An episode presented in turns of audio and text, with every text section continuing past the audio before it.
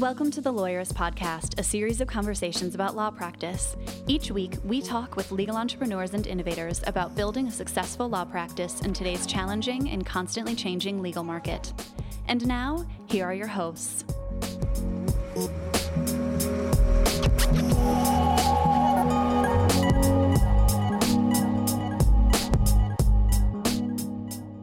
Hi, I'm Sam Glover. And I'm Aaron Street, and this is episode 188 of the Lawyerist podcast, part of the Legal Talk Network. Today we're talking with Jim Shields about how to have a better relationship with your family as a busy professional. Today's podcast is brought to you by LawPay, Ruby Receptionists, New Law Business Model, and SaneBox. We appreciate their support, and we'll tell you more about them later in the show. So, one of the weird things about recording this podcast in the cadence we do is sometimes we're recording this way after a thing or before a thing, and then the thing happens, and then we're talking about it in the past tense, and it gets all weird and screwy. So, we just got back from LabCon, and yet you're not going to be hearing from us until a few weeks after LabCon, which Right. In that time frame makes it sound a little weird, but I'm still kind of coming off of the high of our first event under this new brand and what was for sure our best event after our first three TBD laws and now this new LabCon event, and it was spectacular. It was so spectacular. I think we said it there. It's probably one of the best things we do, and it just feels so energizing to get there and dig in and roll up our sleeves and talk law practice and, and make progress with the members of the lab who came. Yeah, and it's a cool mix of people where we have a portion of the attendees are kind of the influencers and thought leaders in the small firm industry. Another portion are people who are in the midst of our lab program and are on the path to dramatically improving their firm. And then we also bring in some kind of outside experts and provocateurs. I like um, provocateurs. yeah, To, to make sure that we're having really lively, engaging discussions. And I think it makes for just a really cool mix of people with different ideas to both share with each other and learn from. And the exciting part, Aaron, is that we announced the next year's dates, which are going to be August 11th through 14th, 2019, in Minnesota at the same place we did it this year. And we opened up pre registrations briefly. Just for the handful of people who were eligible to come based on having been there this year, and we're already half sold out I for the coming year. That is so exciting. Like I can't believe that. That I can believe it, but it's just so exciting that that many people were like, "Oh hell yeah, I'm I'm coming," or "I I can't believe I missed it. I want to come." And you can come, but first, Yeah, I mean, it feels a little exploitative to use our podcast to like literally try to create FOMO. but no, let's create some FOMO. Yeah. So if you don't want to miss out on LabCon 2019, and spots are running out already, even though it's a year away, literally the only sure way to get an invitation to next year's event uh, is to be part of our lab program, um, which you can learn about at lawyerist.com slash lab.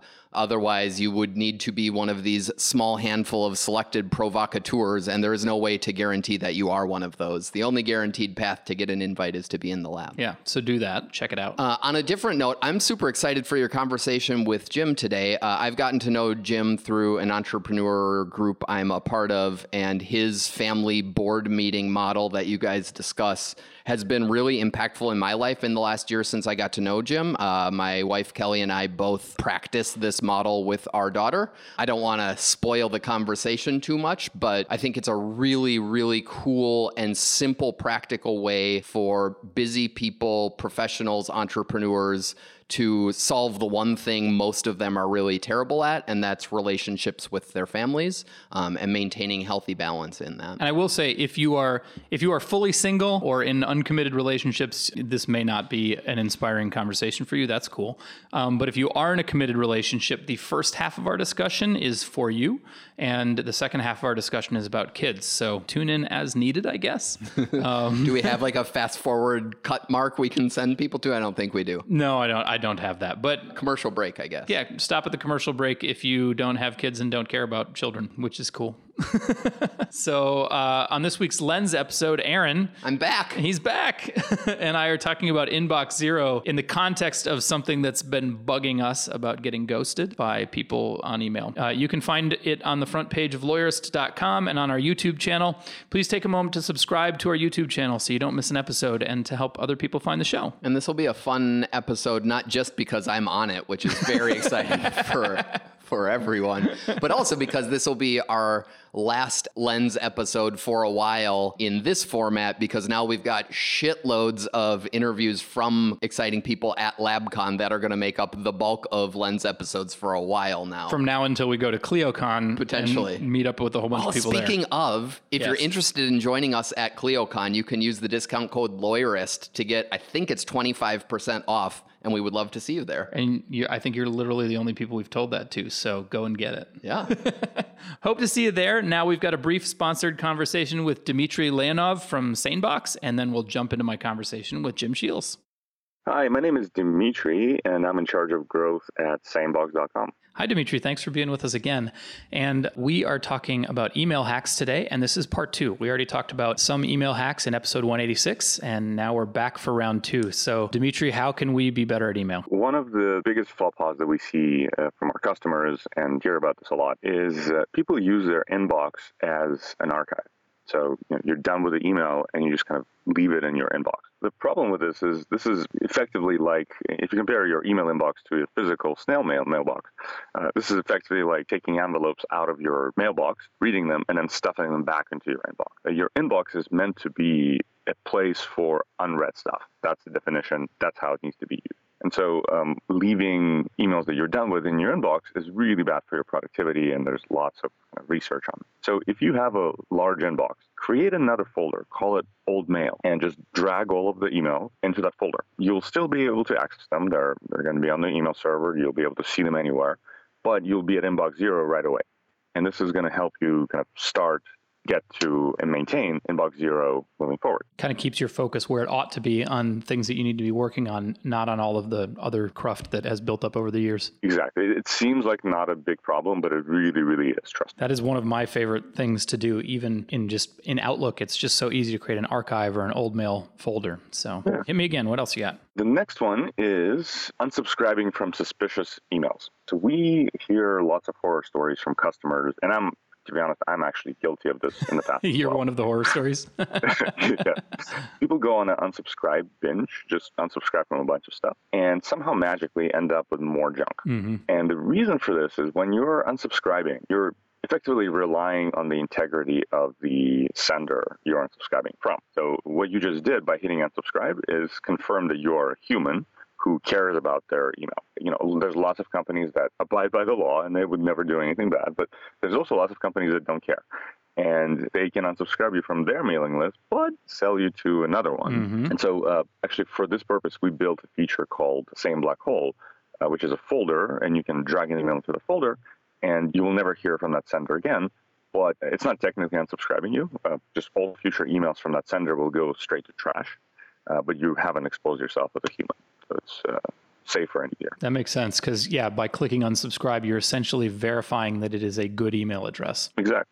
All right, what else you got? So this is an easy one, uh, but also funny slash painful. If you're hitting reply all uh, on an email, make sure you weren't BCC'd on the original email Mm-hmm. because uh, I think this doesn't happen often, but if it does, it's really it's really painful. So if you're BCC'd on something, that means only you and the sender know that you got this email. So if you're hitting reply all and you're replying to CC people, uh, you're potentially really embarrassed the uh, the original sender. Yeah, for sure. And if you're sending emails, my advice is never use BCC. Just forward a copy of the email, but you can't really control Exactly. what other people do. So you got to keep an eye out for that. Exactly. Yeah, that's I actually started doing that as well. That's, that's I'm going to add that to mine too. So I think we have time for one more email hack. Give me your best one. Email is a fantastic medium for closed-ended questions. So if your question in the email is essentially multiple choice, that means it should be an email and it's perfect. If your email ends with uh, thoughts question mark, it's probably not a good email. Mm. Probably means there should be a phone call or a meeting or, or something else. Uh, but putting this in an email is not a good idea. Oh, that's really smart and makes a ton of sense. I feel like there's some sometimes a tension between when somebody will send an email and the response is like, call me, which is sometimes frustrating. And maybe it should be call me because that's something we need to have a discussion about. Right. But you're right. There, there are absolutely some kinds of exchanges that just aren't well suited to that very limited kind of formal send, check later, think about, receive, respond uh, format. So if you want to learn more about SaneBox, you can go to sanebox.com slash lawyerist to learn more and you'll get $25 off your subscription if you choose to join. Check that out. And Dimitri, thanks so much for sharing your email hacks with us. Thank you.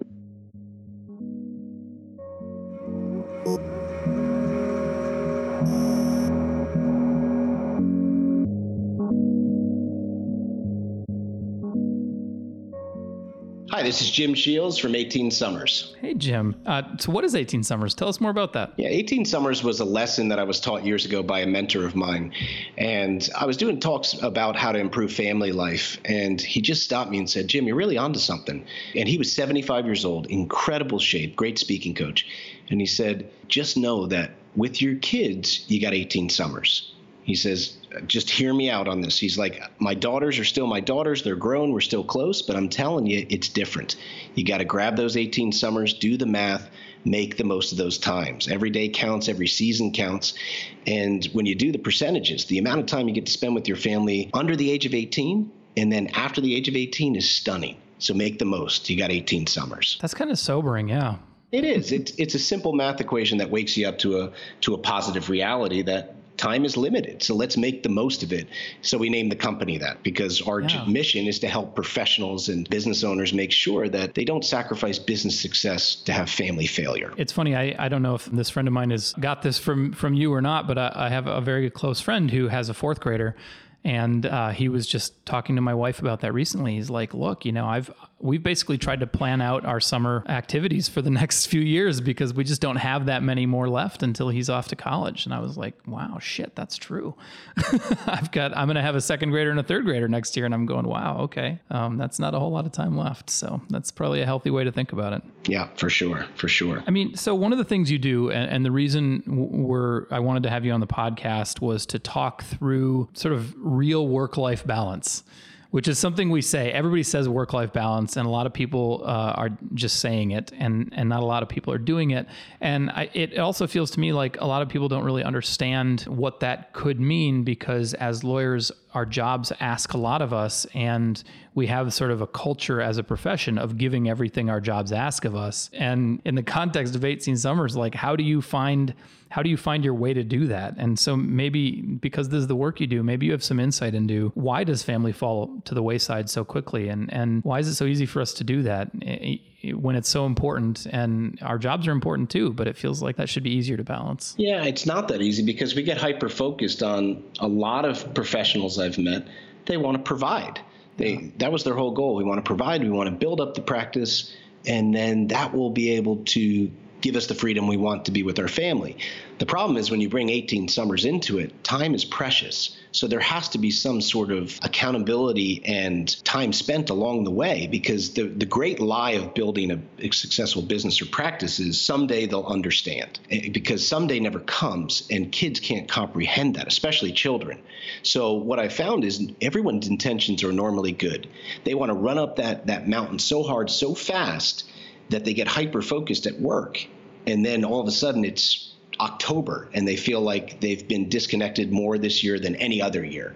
And I've heard that so many, so many times. So what I've found is we get hyper focused to try to provide and build something good that will help our family but we don't take everyone's heard now of intermittent fasting. You don't take intermittent fasts from from the hard efforts to actually enjoy and spend quality time with your family which is so so important. You know I, this really resonates for me and I, I, know it's resonating for other people. We we recently had a podcast where we talked about uh, the legal indices problem with uh, with substance abuse and there's a related problem around depression.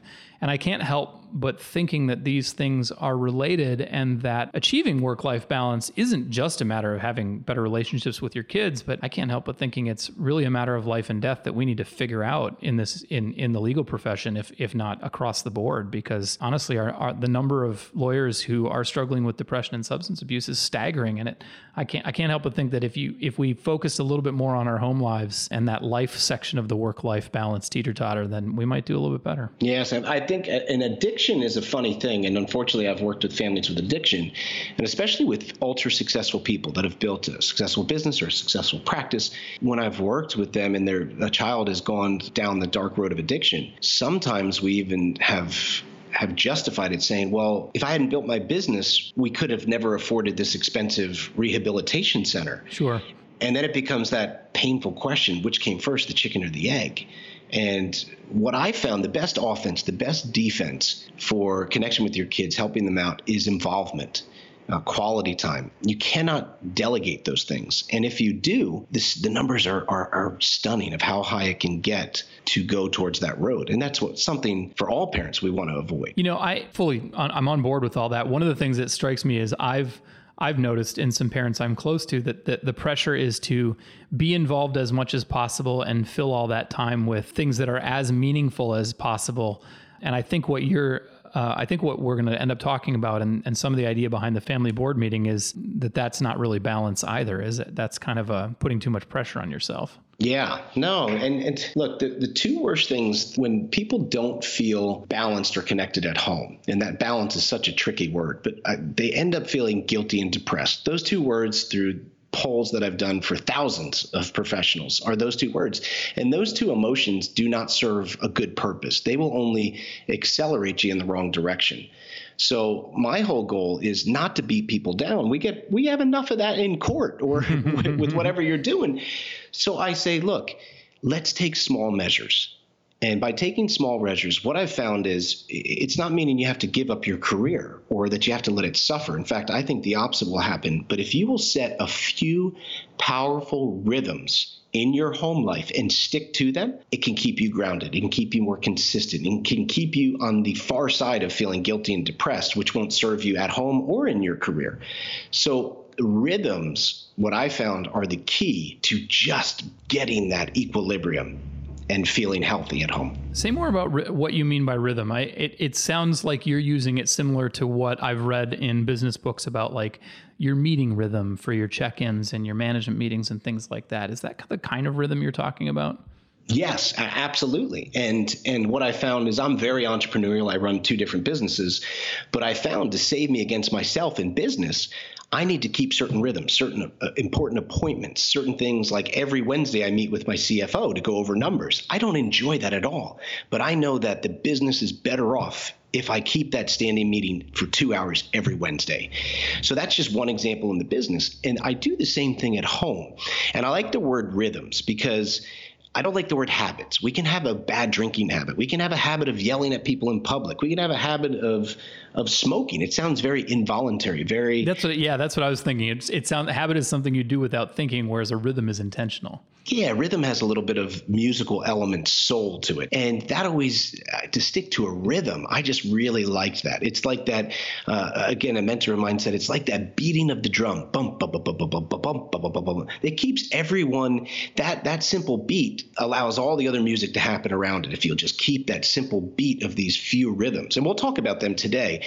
But again, it doesn't have to be 57 rhythms. I think today, if we talk about one or two and you start to implement them, week in and week out, you're going to start to feel a security, a growth, a consistency, more confidence, and less guilt and depression. And none of none, none of your people out there deserve that when they're working super hard to build a practice. Yeah. So we previewed as we were talking beforehand about two specific rhythms, and I'm wondering if I can flip them on you um, and talk about the rhythm that you have with your spouse first, and then uh, listeners without kids can tune out when we start talking about kids after that. You, sure. Is that all right with you? Sure, no problem. So tell me about the rhythm with your spouse. Yeah. So the most powerful rhythm that I have with my spouse is called date night with a question. And everyone's heard of date night. It, it's kind of become jaded, but like I talked to you before about, if you go to a, a personal trainer and you want to get into really good shape, the personal trainer is probably going to say to you, okay, let's look at your diet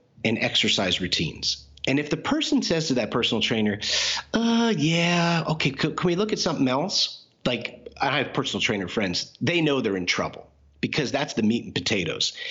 Date night is so important with your spouse. And I remember hearing the saying years ago if you don't have enough time to keep dating your spouse, you don't have enough time to stay married. And that really hit me between the eyes. So what I do every week is I go on a date with my my wife. Date night with a question. It's every Wednesday night unless there's travel and then we'd reschedule it, but for the most night it's every Wednesday night for 3 hours. And what we do is not just go out on a date, we have one powerful question prepared. We'll pick it from different lists. I mean, the internet has tons of things that you can ask.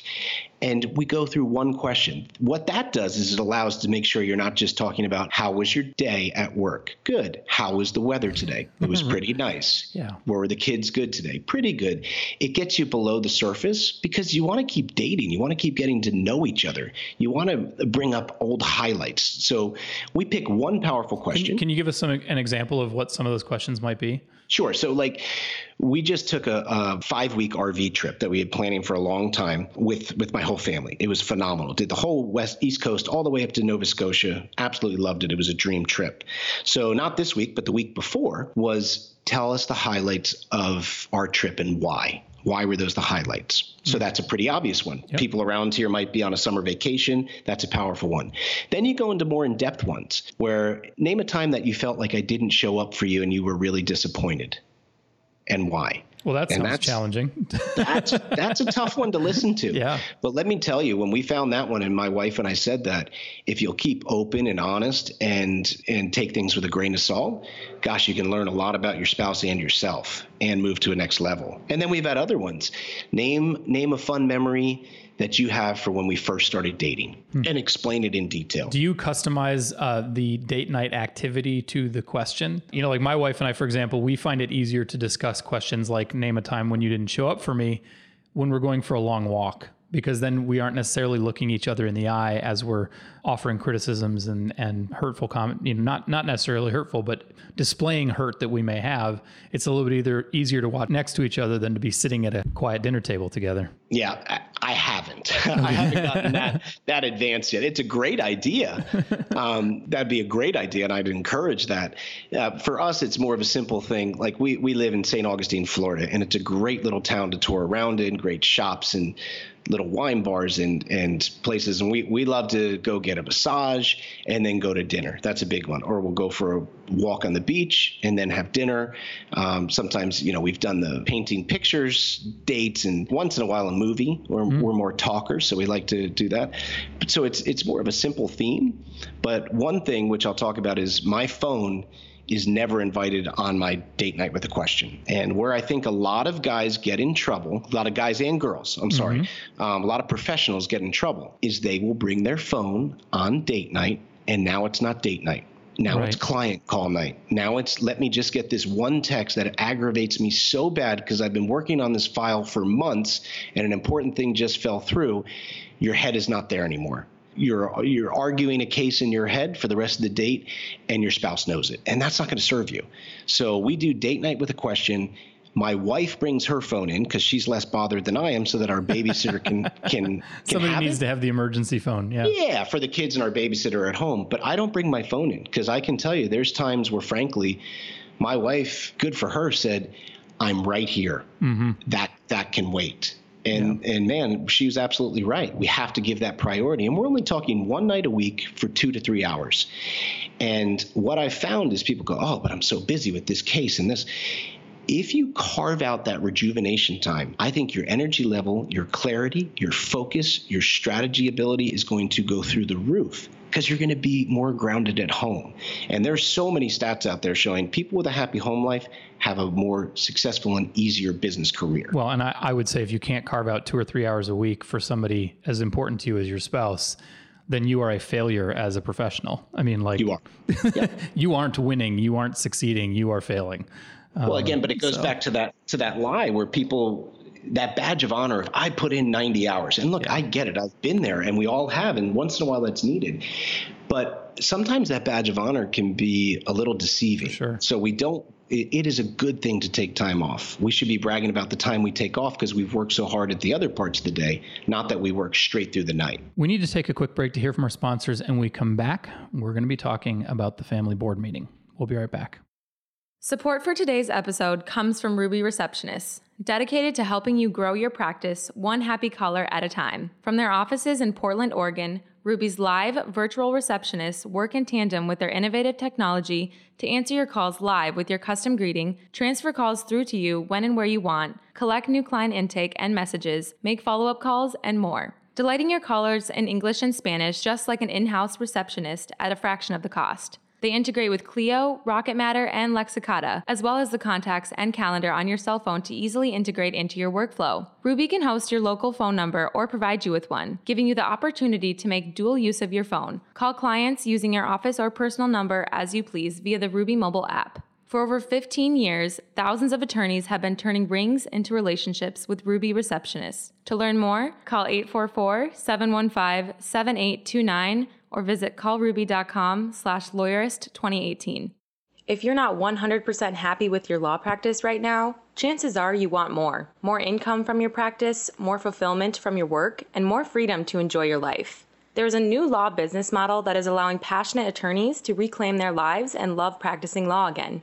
Alexis Neely has been training lawyers for over a decade on the new law business model she created to build her own million dollar law practice. And now, the lawyers she has trained in that new law business model have their own high six and seven figure law practices, all without sacrificing time with their families and only working with clients they love to serve. It is possible to experience the exhilaration of a thriving law practice, do the most meaningful legal work, have a real impact in your clients' lives, and have complete control over your schedule. Discover this new law business model now by watching the free video workshop series at newlawbusinessmodel.com/lawyerist. Did you know that attorneys who accept online payments get paid 39% faster on average than those who use traditional payment methods? With LawPay, the only payment solution offered through the ABA Advantage program, you can easily accept client payments online, via email, or in person, no equipment needed. Visit lawpay.com slash lawyerist to sign up and get your first 3 months free. Trust the only payment solution developed for attorneys and recommended by 48 state bars. LawPay. Okay, Jim, we're back and let's talk about rhythm number two, the family board meeting. Yeah, the family board meeting was something where the importance of, of having parents involved in kids' life today has never been more important. And when you're building a business or a practice, you cannot delegate yourself out of quality time or parental responsibility. And that's what's happening. It goes to your spouse who's at home, an older sibling, a grandparent, a nanny. And a lot of times, uh, it's more of the male professionals that are worse at this and I don't know if it's an old programming, but they kind of delegated themselves out and they show up once in a while as the disciplinarian or the, the, the parole officer, for lack of a better term. And there's no real connection. And I didn't want to live on the surface. I had a very serious thing happen to me eight years ago where I donated a kidney to my father. And it was an incredible experience, but it changed my priorities around family and business. Both are important to me, but I know which one's more important right. and which one's second.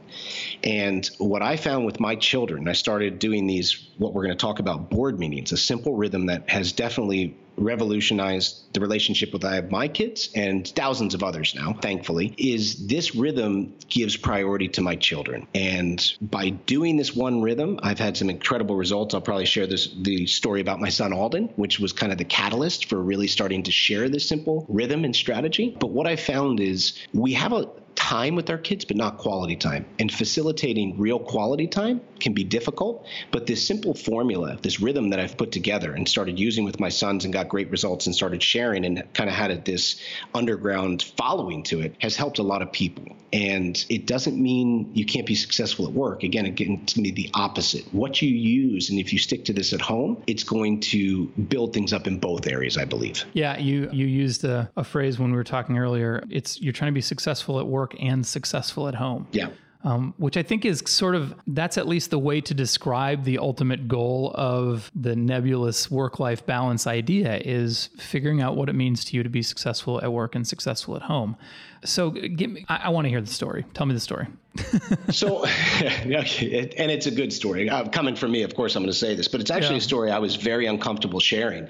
In fact, when I first started sharing it, I would break down in front of a stage of 500, 600 professionals. It was quite embarrassing, but then people come up and say, Thank you for sharing that. And what it came about was, uh, you know, about eight years ago, I met the love of my life, my wife. And when I fell in love with her, we hit it off instantly. I also had the chance to win the hearts of two beautiful little boys. Uh, my wife was was married young to a high school boyfriend, very bad situation involving addiction and things, and she stood up got out of it and got full custody of her two sons. And there's no person I love or respect more in, in the world. And she was a phenomenal mom. And the boys and I hit it off instantly. But coming into the life of two young boys when running two large businesses at the age of seven and five, they were both seven and five, can be difficult. But luckily, we got along right away. But even by getting along, there were trust issues, especially for my oldest son, Alden. Uh, and when I first came into Alden's life, he was uh, a terrible student, close to failing. He had just been put on the spectrum at school for autism. Uh, and I, I, can't stand that word spectrum. Mm-hmm. Uh, and probably worst of all, he suffered every night from something called night terrors. And if you don't know what those are, you're very lucky. It's when your child wakes up in a half conscious state, screaming. It can take hours to get them back to sleep. Um, call me a, a naive optimist, but I knew these things could change. And the most powerful thing that made changes on these was these simple board meetings that I started to do, where, and I'll share the rhythm with you guys, where we get together every 90 days for a special day, just the two of us. And the breakthroughs that happened in that first year on these days were stunning. And within one year of starting these, my son went from failing. Uh, he since my son, I, both the boys asked me to adopt them years ago, and I did. Uh, but a year later, after starting these uh, board meetings, he went from failing to getting the award of the most improved student of the third grade, and he was beaming when he got the little award. Uh, they retracted the diagnosis of autism. They retracted it. They admitted it to be a mistake. I knew it wasn't autism. It was stress related of things that happened in the past that we could get over, and he did. Uh, and probably the most rewarding thing of all, uh, his night terrors within one year were completely gone. Now, I would have given my entire career, my entire business fortunes to get those results, but I didn't have to. I stuck to this simple rhythm and tracking back with my wife and I, without a doubt, the breakthroughs occurred on these simple board meetings that occurred four times within that first year. And that made all the difference. So tell me, so what is the board meeting? What's the, what's the template for it? Yeah. So I've decided a long time ago I was going to keep my children as my most important investors and clients. Uh, I think like an entrepreneur, uh, the professionals out there probably think the same as me with their with their biggest clients. Mm-hmm. Your most important and biggest clients, for I believe, are your children. So I practice the the quarterly board meeting method, meaning once a quarter. I get together with my children for a board meeting. Each of them independently, right? Each of them independently. Yeah. It's an, a minimum of four hours uninterrupted. And there's only three guiding principles that work very powerfully together for good reasons. The first is one on one, the second is without electronics, the third, fun activity with focused reflection.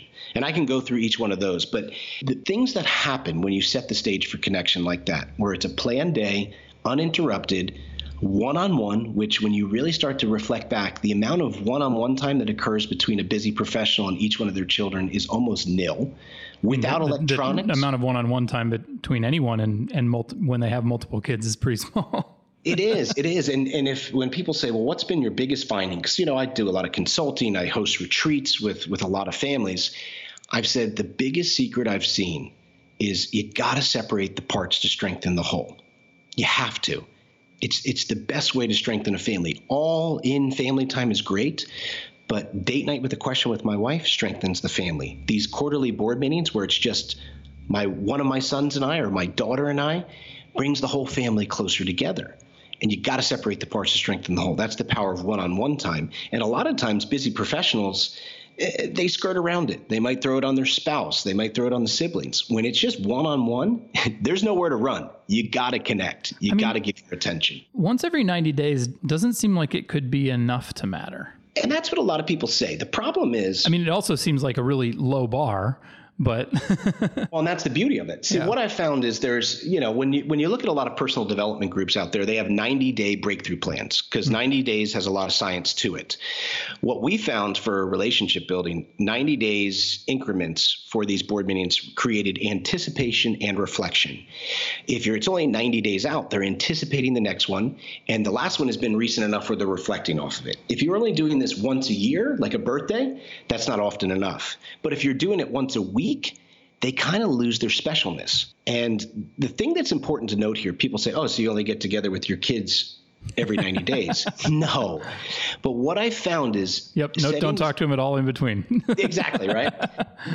and, and I go, no, that's not what happens. But what happens is by having these simple one on one meetings and days together, I can tell you that the time in between those 90 days is more communicative, friendlier, happier, it just overall more connected. Mm. So it, it helps bind the time together in between incredibly. So that's why I encourage, like you say, it's a low bar, but we all know how quick does 90 days go when you're super busy at work? Right. It's a low bar, but it's also, if you can't do it, yeah. And every year now, I've been doing these eight years when we, we have our, you know, first week of the year reflection on the prior year. I'm proud to say that with with my sons or my daughters, when we ask for highlights, the memory has been concreted. They say the time we went on a board meeting uh, to the Pirate Museum, the time that we went to Trampoline World, the board mm-hmm. meeting at Trampoline World. These are when some of the biggest memories are forged and some of the best communication happens because especially with people out there with teens if you do something fun of their choice you turned your phone off and they've turned theirs off with no electronic distractions and you've had fun together you maybe have a meal together people are shocked about how open they are to communicate at that point and have real conversation. I mean, I, I, feel like I've heard of uh, people who do similar things, and often um, they talk about it's the teenagers where it really makes the biggest difference, honestly, because they're so distracted and in their phones and in their friendship groups and getting them alone is really special. Yeah, oh, big time. And and let's face it, what teenager wants to talk to their parents about puberty in front of their little brother, right? It's, right. Oh my gosh, shoot me now, right? It's, so and people, oh, they won't talk to me. One on one is such a huge important thing. So we hit on the, the importance again. It's only one on one without electronics, a fun activity of their choice. And I, I get that. I get the one on one. I get the no devices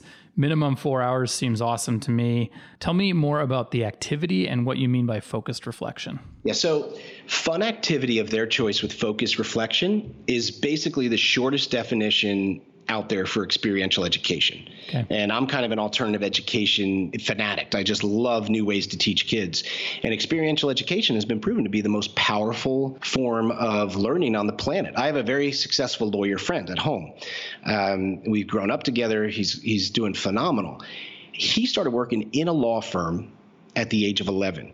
I'm convinced since he was in the trenches at a young age, that's one of the reasons why he's such a great lawyer. Now, I could be, people might, might agree, might not agree, but I just believe in experience. So we're using experiential education to strengthen our relationship with our kids.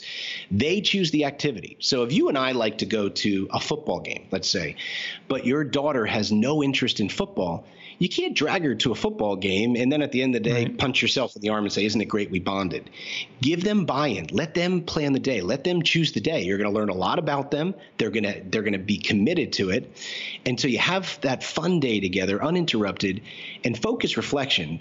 The definition of experiential education is you put your students in direct, inspiring experiences, and after the experience, you set a time side for what's called a focus reflection. This is when you ask certain questions and just have time to talk about the activity and see what lessons and values come to the top. That's basically how experiential education works. So that's all we do. They choose a fun activity Talk about choice. what you learned, what was fun, what they didn't like, that kind of stuff. Yeah, the starting question of experiential education is what was your favorite part of the activity or the day and why? That's it. Start with that. You don't have to become a, a an, an advanced educator uh, to do this, just ask that question. And then when you have the chance to answer back, be vulnerable. What I would say to my sons that first year is, man, I'm just feeling really blessed that you guys are in my life now, that you've chosen me, and I'm busy and I don't want to lose the chance to get to know you and to spend time like this with you and have fun. Literally, that's as long as the focused reflection was on our first board meeting. Hmm. But I know that set the spark. So I have a couple of things in my book, like five different things that if you're willing to do on the board meeting, especially during the focus reflection, it can absolutely 10 times the results. Um, and some one of the main things is listen, don't lecture, and be vulnerable you know, if, if your team finally opens up to you, don't try to be Superman. Don't try to be John Wayne. Talk about a time you got pushed down at football practice, or talk about a time that your friends left you out of something and you felt really small. Don't overpower. They won't relate to you. So this is a very powerful time to connect. It's my guess. Well, I, am not. I don't even think I'm actually guessing here, but I know parents, um, dads in particular, who um, love their kids, work work hard to be involved in their lives, but just can't seem to overcome conflict uh, with their kid. And and I my guess is too that when you go from uh, not spending much time with your kid and focusing on work to no, we're going to go spend the whole day together, uh, they might be really excited, but they also might have some resentment. And it seems to me that whether during the activity or during the focus reflection, that might bubble up and wind up in conflict, not just in, you know, listening and quiet reflection. And, and I'm wondering if you have tips for sort of making that go smoothly instead of and avoiding that conflict that can sometimes pop up. Yeah, what I've found is is if you'll just listen, don't always try to solve. We're always trying to solve. Maybe it's again a, a lot of the attorneys out there, they know how to win a case, they know how to get to the, the meat things. Sometimes they just want to be heard. Sometimes they just want to get it out of their mouth so they can have a better feel for it. So what I've learned is just listen and don't lecture. If if you use this time to do a quarterly board meeting with your kids where they plan a fun day, you do the activity, have a great time, you go for a meal, and then you're spending some time talking, and you use it to try to discipline them about something that got in trouble with you know last mm-hmm. week, um, how they can improve, why they're not taking their studies serious enough. You have just burned all trust and interest in continuing to do these. And of course, as parents, sometimes we slip and we're we're prepared with our next 50 lectures. That is that is a kiss of death for a successful board meeting. So just don't lecture. Be vulnerable. Listen, you'll be surprised at what they talk about. And probably the biggest thing, which I talk about as as the, the pinnacle, is have fun now, you might not necessarily enjoy the activity that your son does. Like one of my sons loves to fish. I loved to fish when I was younger. I kind of lost interest in it. I love surfing and other water activities, but I wasn't really into fishing anymore. If you show that you're bored or not really into it, it's one of the biggest ways you can disrespect go all in. I mean, the currency of fun for younger people is the most important currency. If you can't have fun with something that they've chosen to do, you're not honoring them. You're yeah. not respecting them. You're not connecting with them. Why should they open up? Why should they have that conversation of of peer pressure, sex, drugs, addiction? Why why should they talk to you about that if you can't simply show them that honorable commitment to have fun with what they've chosen? This sounds a bit like uh, the idea of a yes day, which has kind of taken the internet by storm. It seems like over the last year or so, when you know you just say try to say yes to everything your kids want to do for the day it sounds not quite exactly like that, but the same. You bring this a similar attitude to it, which is that you're going to kind of let the kid drive, and you're going to um, listen and participate and go along uh, with them, and uh, try not to impose your parenting on the thing as much as you can. Is that did I get that wrong or is that kind of right? No, it is right. It's absolutely right. And what it what it means is, yeah, we say no all the time. We have to be disciplinarians right. all the time. On a board meeting day, put anything that's going on at work, any other trouble that you guys have had together, any differences, don't even think about it. You can carve out, you know, four hours or so, four to five hours, where none of that has to be brought up. Just be there to be a, a yes man, a, a, connector, a friend that says yes. You can say no the rest of the time. yeah, next week, next week, go right back to it. You're fine. But it, but I think this again. I've seen the level of trust this simple rhythm builds because what happens is 90 days comes quick and they're reflecting off the last one. Now they plan this next one. If you were into it, they're excited to plan the next one and the next one and the next one. And again, I'm seven plus years into this.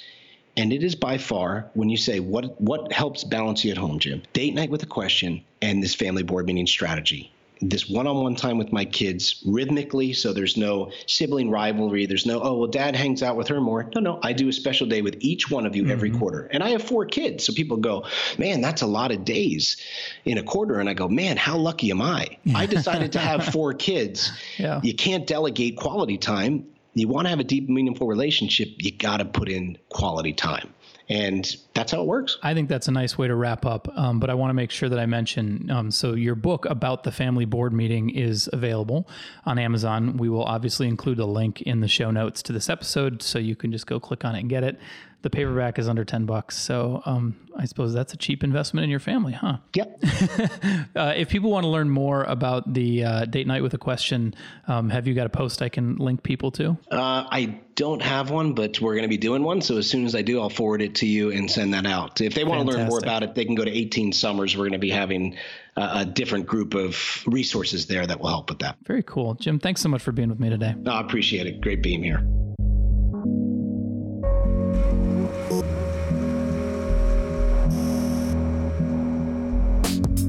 Make sure to catch next week's episode of the Lawyerist podcast by subscribing to the show in your favorite podcast app. And please leave a rating to help other people find our show. You can find the notes for today's episode on lawyerist.com slash podcast. The Lawyerist podcast is produced with help from Lindsay Calhoun and edited by Paul Fisher. The views expressed by the participants are their own and are not endorsed by Legal Talk Network. Nothing said in this podcast is legal advice for you.